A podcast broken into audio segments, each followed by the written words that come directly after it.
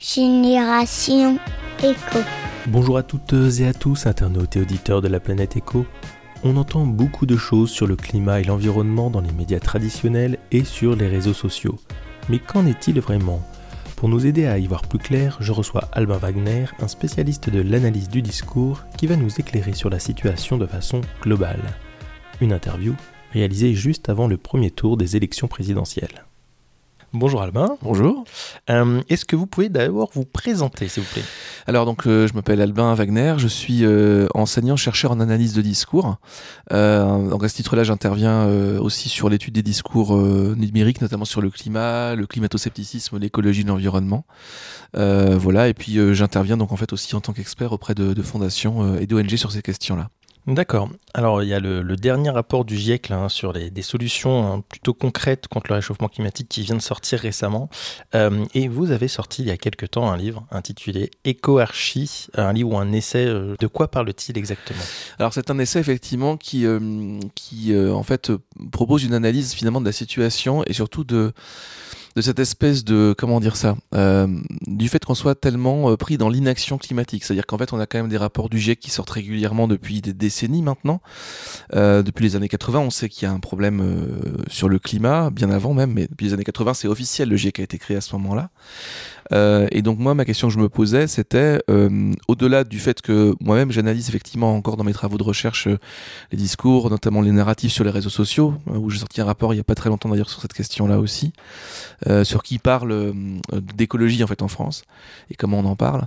Et en fait, donc EcoArchie, c'était un petit peu cette, ce moment où je me suis posé. C'est arrivé, enfin la rédaction est arrivée pendant le confinement, donc c'est un moment où, où j'ai pu, j'ai eu la chance de, de me poser un peu pour réfléchir et je me suis posé cette question-là de savoir pourquoi est-ce que finalement, euh, euh, face à toutes ces informations-là, il n'y avait pas d'action. Et donc j'ai commencé à faire des recherches, tout simplement à lire beaucoup d'articles, euh, parce qu'on dit souvent que c'est le modèle euh, économique actuel en fait, hein, euh, qui est basé sur l'exploitation des ressources. Donc il y a tout un paradigme aussi euh, hérité de, de l'époque coloniale qui, qui, qui est mis en place.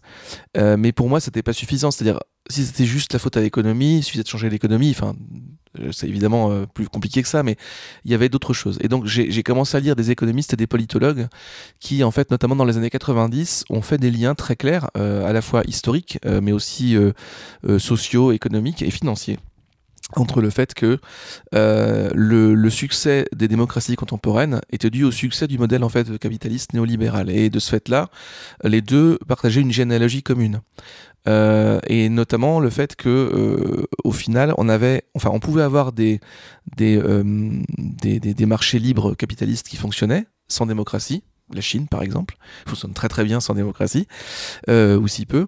Mais en revanche il n'y a pas de démocratie enfin contemporaine qui fonctionne bien sans économie capitaliste derrière qui la soutiennent donc ce lien là cette consanguinité là elle a été en fait prouvée il y a 30 ans maintenant et mise en évidence. Et en fait c'est un peu tombé en désuétude ces recherches là alors qu'elles sont toujours vachement actuelles. Et euh, ça pose la question non seulement d'une d'une réforme effectivement économique pour pouvoir mieux réagir face au changement climatique mais aussi du fait que nos systèmes politiques soient relativement peu efficaces pour la prise de décision pour aussi le fait de pouvoir se projeter euh, euh, avec un système électoral qui nous encourage à, à faire des choix puisque enfin c'est très compliqué d'aller voter pour quelqu'un qui va nous dire euh, ben on va se contraindre il y aura des restrictions Sûr, ouais. Enfin, on n'a pas envie en fait. Et, et, et de ce fait-là, on voit bien qu'on a, on a un souci par rapport à tout ça. Et donc, euh, ben, EcoArgis propose de, de, de proposer à la fois une analyse et aussi des pistes de réflexion et de solutions peut-être par rapport à ces questions-là. D'accord. Ah oui, donc euh, c'est c'est vraiment euh, un, un essai où qui qui donne ouais, des, des pistes finalement qui Oui. devraient être dans les mains de tout bon politique Ah finalement. ça, je si seulement. Euh, ben, en fait, dans, dans, dans les pistes, en plus de ça, euh, il y, a, il y a- y a plusieurs, euh, plusieurs éléments. Il y a, par exemple, enfin, l'u- l'une des pistes, enfin. L'éco-archie en tant que tel, donc ce système qui est proposé, c'est pas un système totalitaire, hein, qu'on s'entende Mhm. bien, parce que c'est vrai qu'il y a toujours ce, ce risque-là, euh, dès qu'on parle d'écologie, il y a, le, il y a le petit, euh, la petite lumière khmer vert qui peut s'allumer. Là, le but, c'est au contraire de partir de, de cette réforme démocratique pour imaginer un système un peu différent. Et parmi les pistes qui sont évoquées, il y a le fait évidemment d'avoir euh, un principe fondamental du droit, c'est-à-dire qu'en fait, il n'y a pas de, de loi ou de règlements qui sont votés sans respecter un principe écologique fondamental, donc respect de la nature, de la biodiversité, des ressources, etc. Donc ça, c'est par exemple une contrainte juridique. Et puis qui devrait être inscrit dans une constitution nouvelle en fait à réécrire. Et puis ensuite, il y a un autre élément, par exemple, qui est le fait de, de, de, de redéfinir l'échelle, c'est-à-dire qu'on est dans un État en France notamment qui est très centralisateur. et en fait, l'idée de l'éco-énergie, c'est aussi de se dire, il y a beaucoup de choses au niveau local qui se font et qui sont très efficaces. Et beaucoup d'éléments en fait de résilience écologique, environnementale, passent d'abord par des initiatives locales. On sait très bien au mmh. niveau de l'alimentation, de l'agriculture, enfin de plein plein plein de choses, du réemploi, du recyclage, etc. Et donc aussi de, de faire basculer cette échelle-là et non plus que euh, les régions ou les localités soient au service de l'État central, mais que ce soit l'État central qui soit au service des initiatives locales et régionales, par exemple. Donc c'est aussi toute une réflexion sur euh, l'organisation d'un État euh, dans un monde où bah, maintenant l'urgence climatique ou la crise climatique va devenir la norme finalement. Hum, tout à fait, effectivement, euh, surtout avec le dernier rapport encore qui, est sorti. Euh, alors, en tant que spécialiste de l'analyse du discours, hein, vous aviez sorti il y a quelques temps déjà euh, quelque chose sur Greta Thunberg, mhm. mais également en mars dernier, là, donc vous l'avez évoqué tout à l'heure, une analyse narrative sur comment la France parle du climat, hein, donc sous le quinquennat d'Emmanuel Macron. Qu'est-ce qu'on peut ressortir justement de ces deux analyses de discours? Euh, d'abord que euh, quand, alors c'est intéressant parce que euh, il y a deux choses. Je dois parler de l'incarnation.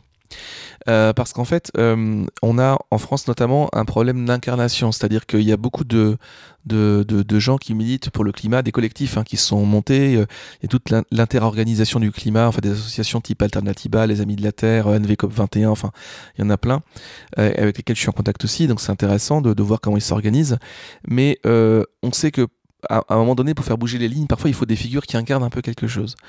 Et on est en difficulté par rapport à ça. C'est-à-dire que euh, Greta Thunberg est une figure euh, non française, étrangère pour la France. Elle a été très mal reçue pour plein de raisons. Hein. Il y a eu pas mal de, personnalités, euh, soit climato-sceptiques, soit anti-écolo. après, ça dépend de comment on les qualifie, qui ont été particulièrement virulentes contre Greta Thunberg, Michel Onfray, Laurent Alexandre, etc. Pour des raisons diverses. Alors, soit qui attaquaient l'autisme, soit la jeunesse, soit la femme. Euh, donc des raisons qui n'ont rien à voir finalement avec le problème de fond de l'écologie. Et en France, les incarnations qu'on a, c'est ce que j'ai moi j'ai vu en fait notamment sur ce rapport de qui parle d'écologie, euh, qui couvre en fait la, période du quinquennat d'Emmanuel Macron. C'était vraiment les cinq dernières années pour comprendre un peu comment les choses se goupillaient un peu.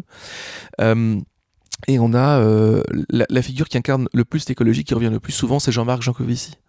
Hmm. Ce qui est extrêmement euh, étonnant parce que, alors étonnant non, parce que c'est quelqu'un qui est très présent sur les réseaux sociaux, qui a une, une, une tribu de followers qui est, qui est quand même hmm. très très active et qui en plus a un discours extrêmement pédagogique, très clair, euh, à la fois critique mais très, très didactique aussi, donc il est très efficace. Hein.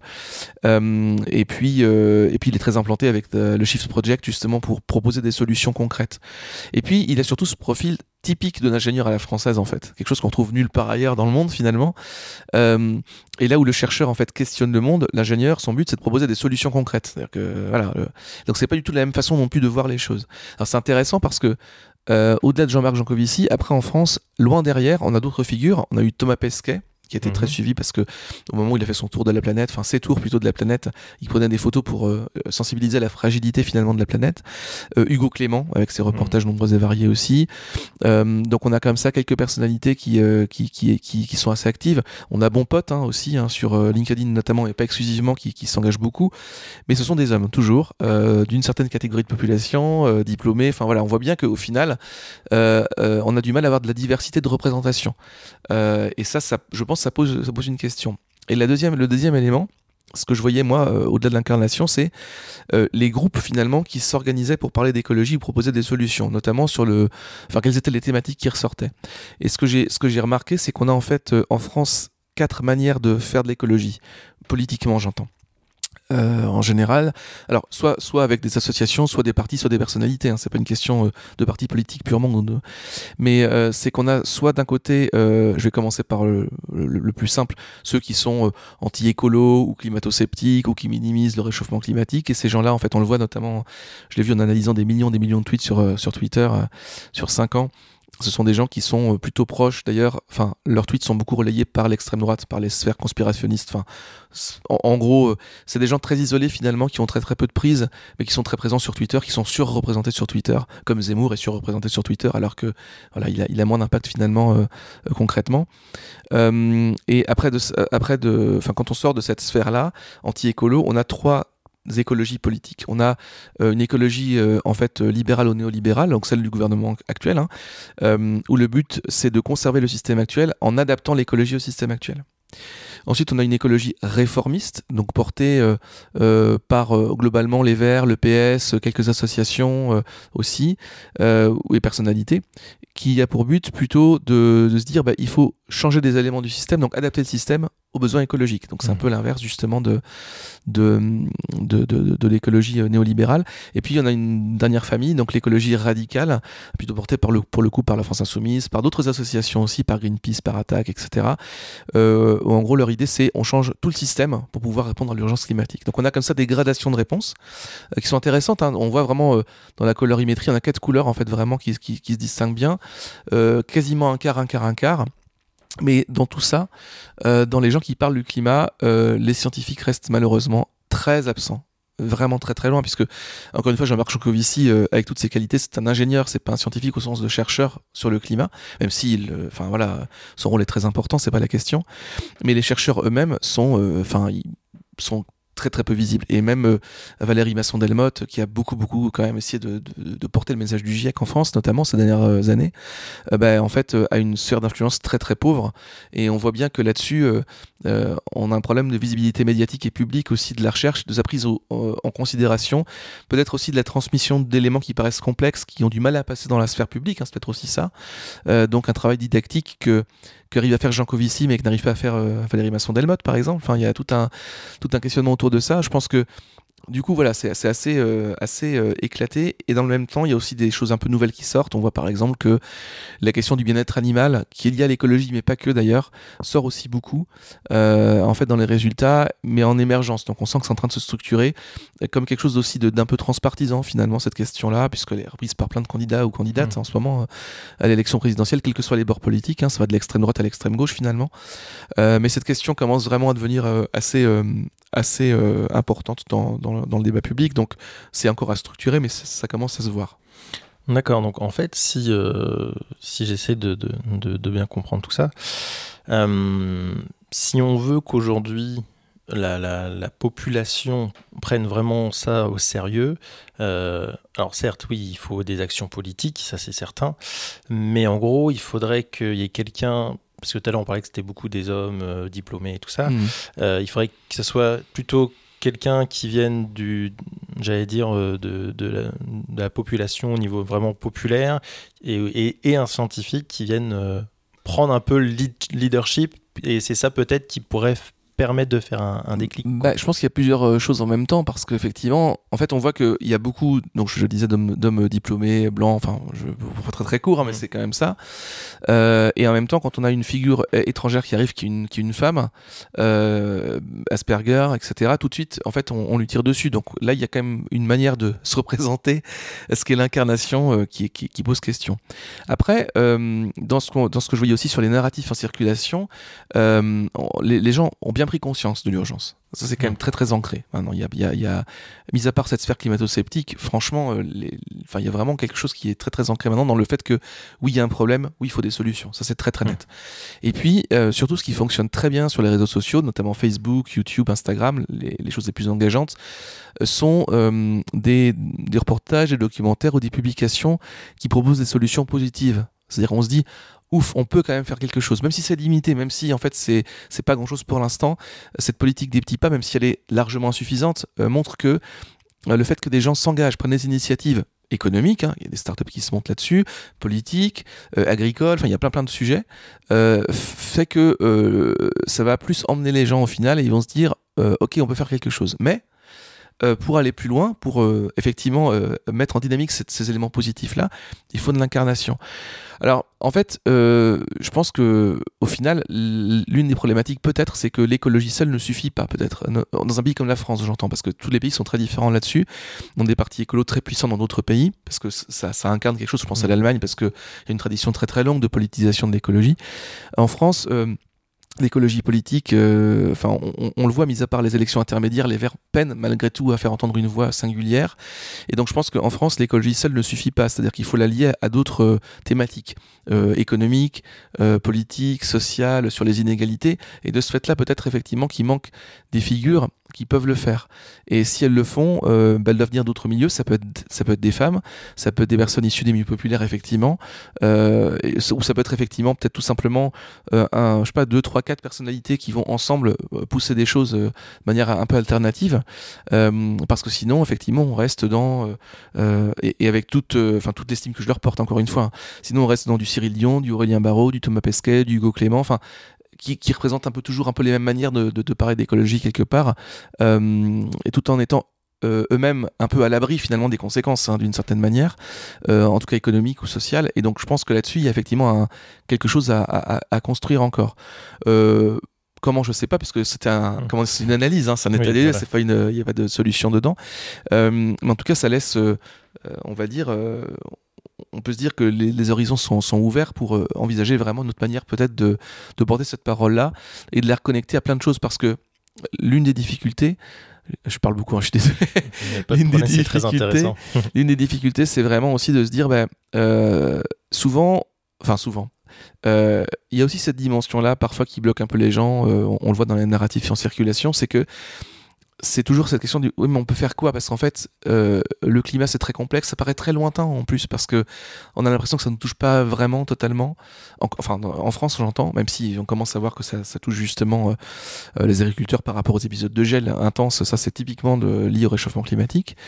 Euh, mais mais je pense que si on arrive à montrer que ça peut être bénéfique et lié à des politiques de logement d'énergie d'économie de, de finances puis aussi tout ce qui est mmh. cette, cette thématique thématique est importante et intéressante, euh, de technologie, d'inégalité sociale, de culture. Enfin, il y a plein, plein, plein de sujets finalement. Et ce qu'il faudrait, c'est réussir à les connecter les uns aux autres pour en faire quelque chose de, comment dire, de digeste et qui propose vraiment un autre projet de société et, et d'organisation du monde économique finalement. Euh, et pour ça, il faut effectivement euh, ne pas laisser le climat tout seul comme quelque chose qui est euh, hyper complexe, hyper menaçant dans son coin qui va en fait euh, nous rouler dessus sans qu'on sache vraiment très bien quoi faire. Euh, mais euh, petit à petit, arriver à faire, ces ponts-là et à montrer que euh, l'écologie, c'est pas le climat, l'environnement. L'écologie, c'est en fait euh, euh, penser la société humaine dans son ensemble, euh, avec toutes ces organisations commerciales, financières, technologiques, de la santé, de la culture, etc. Et que tout ça euh, nous demande de nous mettre en mouvement. Euh, et je pense que il y, y, a des gens qui le font déjà, hein, tout ça. Enfin, je veux dire, on, on, sait qu'il y a des associations qui s'engagent, il y a des entreprises qui s'engagent, il y a des, des, milieux culturels qui s'engagent. Enfin, il y a, il y a, plein de gens qui s'engagent là-dessus, des philosophes, des, des chercheurs. Mais comment structurer pour répondre un peu différemment Je pense que là, il y, a, y, a, vraiment tout un travail à faire. Ça ne concerne pas simplement la France d'ailleurs, c'est peut-être en général dans, dans les démocraties européenne. Hein. D'ailleurs, on peut, hmm. on peut se poser cette question-là, ouais, je pense. Ouais, effectivement. En tout cas, c'est vrai que c'est moi, j'encourage en tout le monde. Je mettrai les liens hein, vers, euh, vers justement tout l'essai, euh, le, euh, les différentes analyses et tout aussi sur le, sur le quinquennat, euh, et le, le, la France et le climat, parce que c'est vraiment très intéressant aussi à, à lire et il faut vraiment s'y intéresser. Est-ce que vous avez d'ailleurs d'autres projets euh, en ce moment d'analyse, de, d'essais, ce genre de choses de livres euh, J'ai d'autres projets, mais en fait, euh, là, on va dire que bah, c'est la période électorale, donc pour l'instant, je pense qu'il y, y, a beaucoup. oui. Par exemple, les fondations avec lesquelles je travaille, pour l'instant, c'est un peu. Euh, voilà, on, on, arrête, Dans on va voir ce qui sort, ouais, ce, qui, ce, ce qui est logique, hein, parce que je pense que là, ça prend beaucoup d'espace. donc, on va voir après. Enfin, moi, je verrai, je pense plutôt effectivement en mai, juin, là, pendant, au, au, printemps finalement, mais j'ai, oui, il y a d'autres idées de, de livres, et puis des études, il y en a toujours toujours à faire, donc bien sûr, bien sûr euh, qu'il y aura d'autres d'autres travaux. Puis moi, c'est ça m'intéresse. En fait, je pense que c'est toujours très compliqué quand on est euh, comment dire. Euh, moi, je suis pas agriculteur, j'ai pas de, enfin, je veux dire, par exemple, j'ai pas de savoir euh, pratique manuel, quoi. Donc, euh, ma manière de, de m'engager, c'est, euh, avec ce que je sais faire, ce que je peux faire, donc analyser les discours et puis mmh. tenter de trouver des remédiations. Euh, donc, à ma modeste place, et je pense que voilà, là-dessus, il y a tellement, tellement encore de choses à faire pour comprendre finalement, le, par exemple, l'analyse narrative, c'est comprendre les récits qui euh, portent les gens. Et quand on, quand on comprend ça, quand on analyse bien, on peut ensuite euh, apporter différents types de réponses, euh, proposer des mises en mouvement, essayer de convaincre différemment. Et ça, je pense que c'est important parce que, alors là, je paraphrase Cyril Dion qui l'a dit, mais ça fait des siècles que, enfin, qu'on le sait, et puis des, dizaines d'années que des anthropologues le disent. Le enfin, l'être humain est une espèce fondamentalement structurée autour de, du récit, de la narration, du conte. Euh, quelles que soient les sociétés, en fait, les, des plus primitives aux plus avancées, si tant est que ça a un sens de dire ça d'ailleurs, euh, en fait, euh, elles sont structurées autour du fait de se raconter des histoires. Et on, on, transmet le savoir comme ça. Mmh. On transmet l'organisation sociale autour de ça. Et quand on est petit, d'ailleurs, euh, on est fasciné en tant qu'enfant par les contes qu'on nous raconte. Enfin, voilà. Donc, euh, cette dimension de récit, elle est hyper importante. Et pour l'instant, euh, il n'y a pas encore euh, The récit quoi, qui porte euh, en fait euh, quelque chose de à la fois d'exigeant parce que euh, qu'on soit bien d'accord hein, le, le, le changement climatique fait que ça va être très compliqué. Voilà, il faut le savoir, Mm. c'est tout. Euh, c'est exigeant, il va falloir s'adapter. Et en même temps, comment est-ce qu'on peut transformer quelque chose qu'on subit en des horizons qu'on va choisir ensuite? C'est-à-dire qu'on dit, ok, bon, là c'est une situation qu'on va subir, clairement, mais comment est-ce qu'on peut transformer ça alors à divers degrés, parce que certains vont être plus touchés que d'autres, hein, euh, mortellement touchés j'entends, Mm. donc c'est évidemment très très compliqué, donc très inégalitaire. Mais comment malgré tout, cette, tout ça, par rapport à cette situation, comment est-ce qu'on fait pour tenter de faire avancer euh, l'humanité entière, puisque c'est elle qui est concernée quand même, et les autres espèces? Et donc euh, c'est un récit encore qui reste à, à écrire, et pour l'instant on est... on reste bloqué, et c'est bien normal, dans des récits d'information, de sidération, de catastrophe, parce qu'on n'a pas encore pris la mesure de tout ça, et parce qu'on a besoin d'être sensibilisé encore pour avoir ces piqûres de rappel qui font qu'à un moment donné, on va se dire, ok, on, sait, on arrête, euh, il faut faire quelque chose et on y va. quoi. Et je pense que ce, point-là n'est pas encore franchi pour moi. D'accord. Euh, je voulais revenir sur un, point de votre expérience euh, professionnelle. Et parce que je voudrais que- avoir un peu plus d'éclaircissement euh, Mhm. aussi à ce niveau-là, notamment par rapport aux humanités numériques. Vous avez été donc directeur d'une école d'humanité numérique. Mhm. Qu'est-ce c'est quoi exactement les humanités numériques et qu'est-ce qu'on peut vraiment y mettre dedans? Alors, les humanités numériques, alors, la manière dont moi je les définis, en tout cas, hein, c'est euh, une façon plutôt nord-européenne de les voir, donc euh, à la danoise, finlandaise, euh, ce qui sont aux Pays-Bas ou au Royaume-Uni aussi. Et en gros, c'est cette idée que on peut. alors, c'est un peu différent de ce qui, justement, la définition franco-française hein, dans les universités, donc je, je le dis. C'est la manière dont on peut finalement mettre en, en relation les sciences sociales, euh, les sciences économiques aussi finalement, et puis le côté créativité numérique, communication, etc. Donc c'est vraiment ces trois pôles-là pour avoir une formation complète, interdisciplinaire. Et donc, euh, euh, donc moi j'essaie de travailler un peu comme ça aussi. Alors dans mes, dans mes expertises euh, évidemment, mais et, ça invite à, à s'intéresser à plein de choses différentes. Ça c'est Mm. plutôt chouette. Et puis euh, les humanités numériques, plus concrètement scientifiquement parlant, la manière dont moi je les exploite, c'est lié à l'analyse de discours, c'est-à-dire que euh, je vais euh, euh, essayer de repérer des données.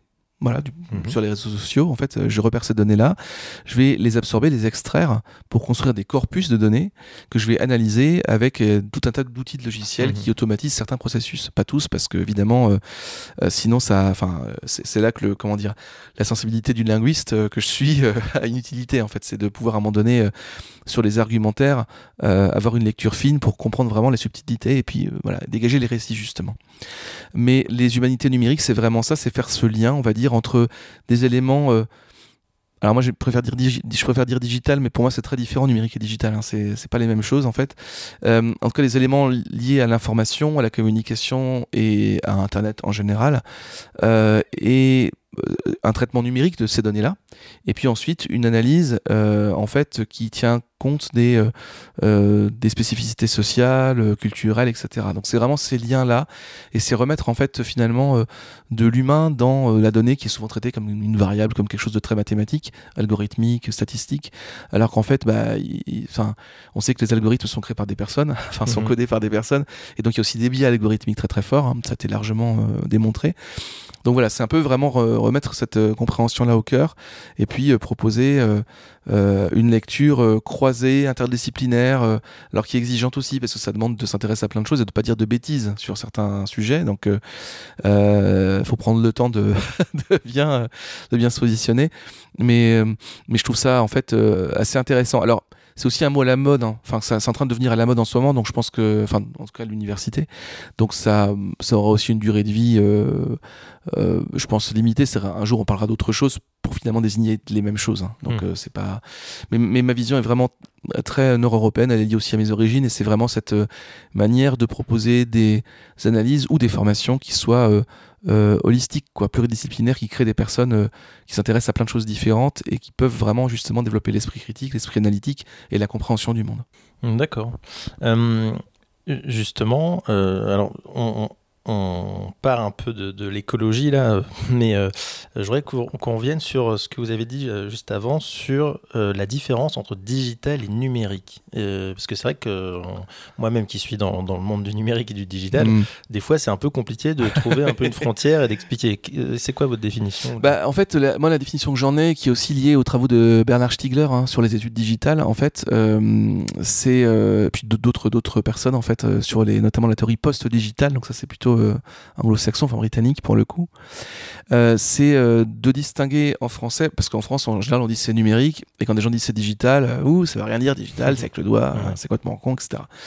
c'est une mauvaise traduction. En fait, pour moi, ce sont deux choses différentes pour des raisons différentes. Numérique, c'est vraiment le, le, côté euh, informatique de la chose, computationnel. Donc c'est vraiment le côté calcul, le côté euh, codage. C'est, j'allais dire, presque le back-office de, de l'affaire.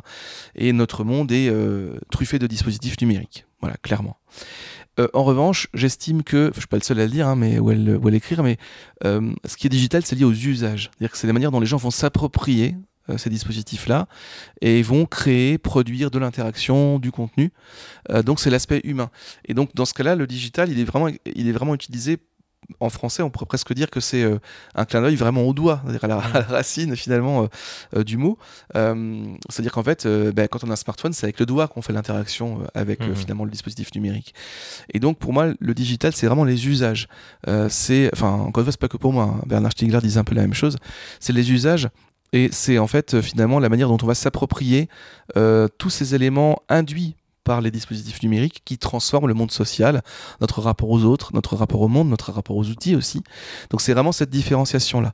Euh, alors évidemment, cette différence, elle induit que on est sans arrêt dans un dialogue entre le numérique et le digital, qu'il y a des ponts sans arrêt, euh, qu'il y a aussi ce qu'on appelle des affordances, qu'en fait les dispositifs ont des propriétés, et ces affordances, c'est euh, quand les propriétés, enfin je, je, schématise très très rapidement, mais quand les propriétés en fait nous invitent à des comportements, parce que font des, ça fait des réactions cognitives ou émotionnelles en nous euh, spécifiques, c'est-à-dire qu'en fait, ben voilà, on va euh, sur Facebook, on a une disposition de la page euh, avec certains, un certain nombre d'affordances qui bah, vont faire qu'on va réagir plutôt comme ci ou comme ça, plutôt aller vers tel groupe, plutôt proposer telle interaction, etc. Donc ça veut dire qu'on a une, interaction constante entre bah, l'humain et les machines construites et codées par les humains aussi, mmh. et que voilà, la différence pour moi elle est vraiment là entre le numérique et le digital finalement. D'accord. Euh, alors j'ai une question euh, récurrente que je pose à, tous mes invités. Euh, c'est est-ce que vous pensez que les futures générations auront une fibre un peu éco? Je pense que oui. Alors j'ai un biais aussi, hein, parce que, enfin j'aime bien parce que je, je suis engagé sur ces questions-là, donc j'espère peut-être tout simplement. Non, j'ai un biais aussi parce que étant en lien du fait de mes travaux avec euh, euh, des militantes et des militants pour le climat dans différentes associations, différentes organisations, qui sont justement jeunes, c'est-à-dire qu'en fait qui ont la vingtaine, je me rends compte que, euh, enfin, je suis en contact avec une génération. je me sens vieux déjà, souvent avec, eux, mais je suis en contact avec une génération où je, me dis, mais en fait, ils se posent pas la question, ils, ils se bougent, enfin, de manière incroyable, c'est quasiment du réflexe. Et alors, tous les gens, enfin tous les jeunes ne sont pas comme ça, mais, mais je pense qu'on a en revanche une génération euh, sur le climat qui est en France historique, qu'on n'avait jamais vu. Euh, des gens qui en fait se sont mobilisés à la base de manière apartisane ou transpartisane, ça dépend comment on le dit, c'est-à-dire qu'ils ne sont pas engagés euh, en se disant je vais aller militer dans un parti politique, quel que soit son bord, c'est je vais m'engager pour une cause euh, qui pour moi est urgente, vitale, parce que je vais être concerné au premier chef dans 20 ans, quand j'aurai 40 berges, quoi, euh, quand moi j'en aurai 60. Et, et, en fait, du coup, euh, euh, elle et eux ne se posent pas la question. C'est-à-dire qu'il y a une, activité, une, une, fourmille d'idées, d'initiatives, de, euh, à la fois sur le militantisme, euh, à la fois dans, leur, dans leurs travaux en fait professionnels au quotidien, à la fois aussi dans ce qu'on va au niveau local, sur, les, sur les, les, projets, les initiatives de, de montage. Enfin, du coup, je me dis que on, a, on a de la chance en France d'avoir une génération qui est très sensible à ça, une partie de cette génération en tout cas, parce que c'est toujours pareil, on peut pas généraliser, c'est il euh, y, a des gens très différents dans toutes les générations, mais euh, en tout cas qui est dans cette génération-là des gens qui ont pris la liberté euh, et, l'initiative de se structurer à ce point-là, de militer, de pas avoir peur d'y aller, et qui ont une manière très très différente d'envisager finalement l'activisme par rapport aux, vieux de la vieille, les vieux, écoles des années 60-70 René Dumont, enfin les vieux de Greenpeace ou les vieux de, voilà, des, collectifs contre les pesticides, c'est encore autre chose tout ça, mais c'est une autre génération qui s'engageait avec d'autres raisons et d'autres schémas politiques en tête aussi, hein, idéologiques. Euh, ça veut pas dire qu'il n'y a pas d'idéologie dans les mouvements climat, il y en a. Euh, mais je pense que leur force, jusque-là en tout cas, parce qu'il faut voir comment la présidentielle va, hmm. va réorganiser tout ça. Jusque-là, leur force a été de pouvoir justement être extrêmement actif, fort, puissant, proposer souvent des initiatives. Il y a de nouveau une marche pour le climat samedi, juste avant les élections, là, qui est organisée. et sans arrêt, en fait, ils se mettent en mouvement. Il y a toujours des actions qui sont faites. Donc moi, je me dis, c'est vraiment euh, plutôt, euh, enfin, c'est extrêmement euh, stimulant et je me dis, mais c'est, enfin, être en contact de gens comme ça, ça motive encore plus mmh. parce que voilà, enfin, on a envie de faire encore plus de choses, quoi. Donc c'est plutôt chouette. Après, effectivement. La, peut-être la difficulté, il faudra voir après les, présidentielles. Est-ce que ça aura un impact durable ou pas, il faudra voir. Mais effectivement, ça veut dire que ces mouvements-là se sont aussi un petit peu euh, divisés, puisque certains sont partis effectivement à la France Insoumise, d'autres chez les Verts, d'autres à la Primaire Populaire notamment, et ça a créé, ça crée un peu de tension en ce moment. Euh, maintenant, euh, je pense que la cause générale, et on le voit par rapport à la manifestation du 9 avril, fait que elle est suffisamment large, suffisamment urgente pour que à chaque fois, finalement, sur des mobilisations comme ça, ils se retrouvent quand même parce que il n'y a pas le choix, quoi. Hmm. Donc je pense que finalement, euh, il y, aura besoin d'une reconfiguration. Après, euh, est-ce que ces mouvements-là devront rester apartisans ou transpartisans? Est-ce qu'à un moment donné, il n'y aura pas quelque chose à construire, peut-être de plus structurel? Je ne sais pas. Mais euh, je pense que il y a une génération qui est plus sensible à ça. J'espère qu'elle le sera de plus en plus. Je pense que ça devient un sujet de société tellement important que ça va nécessairement, enfin, ça aura forcément des impacts et des effets encore sur d'autres personnes. mais je pense de manière très concrète, oui, euh, les gens qui ont 20 ans aujourd'hui sont statistiquement plus sensibles aux questions climatiques que ma génération d'il y a 20 ans. Quoi. Enfin, hmm. ça, me paraît euh, très très clair. Hein. Oui, c'est clair. Mais est-ce que c'est aussi euh, une catégorie socio-professionnelle particulière Ah oui, je pense. Oui, je pense, bien sûr. Euh, là, encore une fois, on retrouve effectivement des, des, gens plutôt diplômés, donc qui ont aussi un parcours qui euh, les a sensibilisés culturellement, euh, euh, socialement, économiquement ces enjeux-là, et avec du coup une capacité d'avoir une lecture complexe des choses. Donc, mmh. évidemment, et toute la hum, toute, toute la difficulté, tout l'enjeu, c'est maintenant de faire encore une fois hein, la jonction avec d'autres types de, de, de d'initiatives ou de protestations ou de ou d'engagement. Et, et, là, je, je pense immédiatement à, à, à, Verdragon en fait, qui est la maison qui a été euh, montée euh, euh, donc à Paris, où en fait c'est une manière de réunir des collectifs militants sur le climat, activistes, et euh, notamment d'autres collectifs qui viennent des quartiers populaires, plutôt, euh, je pense au collectif Front de mer de Fatima Wassak, qui du coup est en lien direct avec ça, et je pense que de ce point de vue-là, il y a, y a, comme ça des, des, lieux, alors je sais que c'est un gros mot, mais des lieux intersectionnels, littéralement, c'est-à-dire qu'en fait on va, on va faire converger plusieurs types d'engagement ou de lutte, justement, pour essayer de réfléchir de manière plus transversale, plus complexe aussi à ces questions-là, et surtout que tout le monde puisse prendre la parole sur ce sujet-là et pas simplement une catégorie de la population. Donc c'est en train de se faire, ça prend du temps. Euh, il faudra oser faire encore plein d'autres choses parce que c'est vraiment un, début. Mais bon, je, j'ai bon espoir, on va dire. Super, merci, beaucoup euh, Albin Wagner. Euh, et comment on peut vous contacter si quelqu'un a envie de travailler avec ah, vous bah, Ouais, bah, c'est, bah, y a, alors il y a LinkedIn où je suis présent, ouais, ça y a pas de problème. Et puis après, je suis présent sur tous les réseaux sociaux globalement, Twitter, LinkedIn, Facebook, mais LinkedIn sur le, évidemment du point de vue professionnel, c'est le plus simple. Ouais. Ok, très bien. Merci beaucoup Albin. Merci beaucoup. Vous venez d'écouter un nouvel épisode de Génération Echo. Merci pour vos partages et commentaires. Et je vous dis à bientôt à l'écoute de Génération Echo.